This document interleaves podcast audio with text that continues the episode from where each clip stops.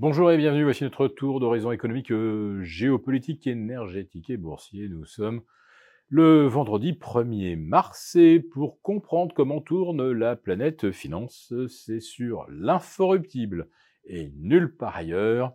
Allez, aujourd'hui, une thématique simple.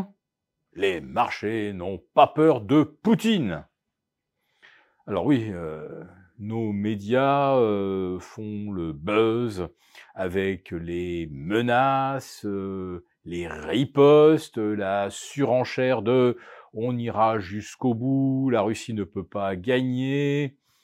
On entend même euh, certains de nos ministres dire qu'il n'y a aucune limite à ce que l'on peut faire pour aider l'Ukraine. Et après ça, on se plaint ou on s'émeut d'entendre la Russie répliquer qu'elle est elle aussi une puissance nucléaire, qu'il ne faudrait pas l'oublier. Alors tout ça, c'est des gesticulations. Je, le dis peut-être euh, une fois tous les deux ou trois jours, mais les marchés s'en fichent complètement hein, euh, de la guerre en Ukraine, euh, des, des postures des uns et des autres pour se faire remarquer dans les médias. Et la meilleure preuve, c'est que euh, le S&P, le Nasdaq vont aligner une 18e semaine de hausse consécutive. Alors ne cherchez pas, euh, même euh, depuis 1972, on n'a jamais connu depuis 1890 18 semaines de hausse à Wall Street. Hein quand on avait atteint les, les 16 semaines, on avait une référence, c'était effectivement le premier trimestre de, euh, c'était le premier trimestre 72, mais là il n'y a plus de référence du tout. Hein. 18 semaines, ça n'a jamais existé. Et là, euh, bah, le mois de février s'est achevé de façon assez classique finalement, puisque vous avez cette euh, tradition hein, de terminer maintenant le mois calendaire au plus haut, pas seulement la journée des trois ou des quatre sorcières. Maintenant, le mois calendaire, c'est aussi une échéance importante pour des produits dérivés. Bref, euh, hier, euh, on a eu droit au feu d'artifice, et ce n'est manifestement pas terminé. Malgré la nouvelle surenchère euh, de, de, Moscou en termes de menaces envers l'Occident, parce que Moscou évoque également un, les problèmes que eux voient se dessiner du côté de la Baltique, pas seulement de la mer Noire. Donc voilà, il y a de quoi, euh, il y a de quoi quand même réfléchir un peu. Ben euh, non, ça, ça continue de, de pulser. On devrait avoir une ouverture en hausse des indices US cet après-midi, alors que le Nasdaq Composite hier a enfin battu son record de clôture du 19 novembre 2021, si ma mémoire est bonne. Euh, c'était le 20 novembre qu'on avait euh, atteint 16 200.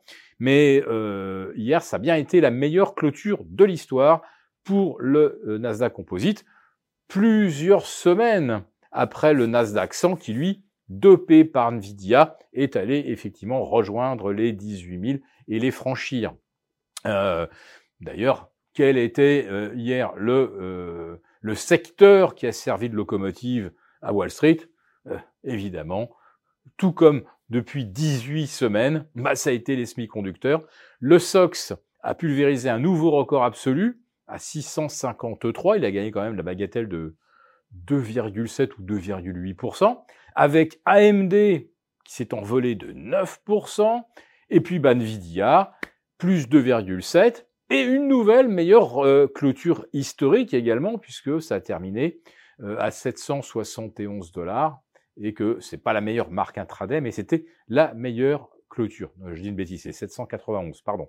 Donc, euh, ce sont toujours les mêmes valeurs, les mêmes thématiques, et euh, autant la presse somnubile sur euh, la guerre en Ukraine, où euh, on voit qu'il y a une véritable escalade verbale, mais de l'autre côté, vous avez un petit peu la même obnubilation des marchés pour des valeurs qui sont toujours les mêmes. Et je rappelle que depuis 18 semaines, on ne voit toujours pas se dessiner de rotation sectorielle.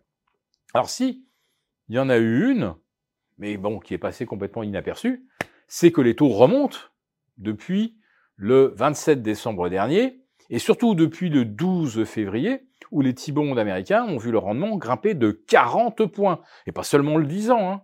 le 2 ans, le 30 ans, toutes les chances confondues, on a repris 40 points. Est-ce que cela a seulement freiné la hausse des marchés? Ben, La réponse, vous l'avez, 18 semaines de hausse. Alors, il y avait peut-être aussi un autre euh, actif à regarder de près, c'est l'or. Parce qu'avec des taux qui prennent 40 points et un dollar qui se redresse hein, euh, vers un, 1,0790 contre euro, l'or avait tout contre lui depuis le 12 février. Eh bien, figurez-vous que depuis cette date, il a tout simplement repris près de 70 dollars. On le retrouve aujourd'hui au-delà des 2050 à 1% seulement de la grosse résistance des 2075. Et là, je peux vous assurer que l'or, lui, il est sensible aux facteurs géopolitiques et que s'il est remonté de 1980 jusque vers 2050 en dépit de la hausse des taux, c'est que peut-être effectivement on a, on a quelques acheteurs qui, eux, se préoccupent effectivement de Poutine. Il faudra peut-être aussi se préoccuper des Américains en face. Si cette vidéo vous a plu, n'hésitez pas à nous mettre un pouce. Très bon week-end à tous. Pour vous remercier de votre fidélité, vous pouvez télécharger gratuitement en cliquant le lien ci-dessous mon rapport spécial vous expliquant comment réduire légalement les impôts sur vos plus-values boursières. Merci et à bientôt.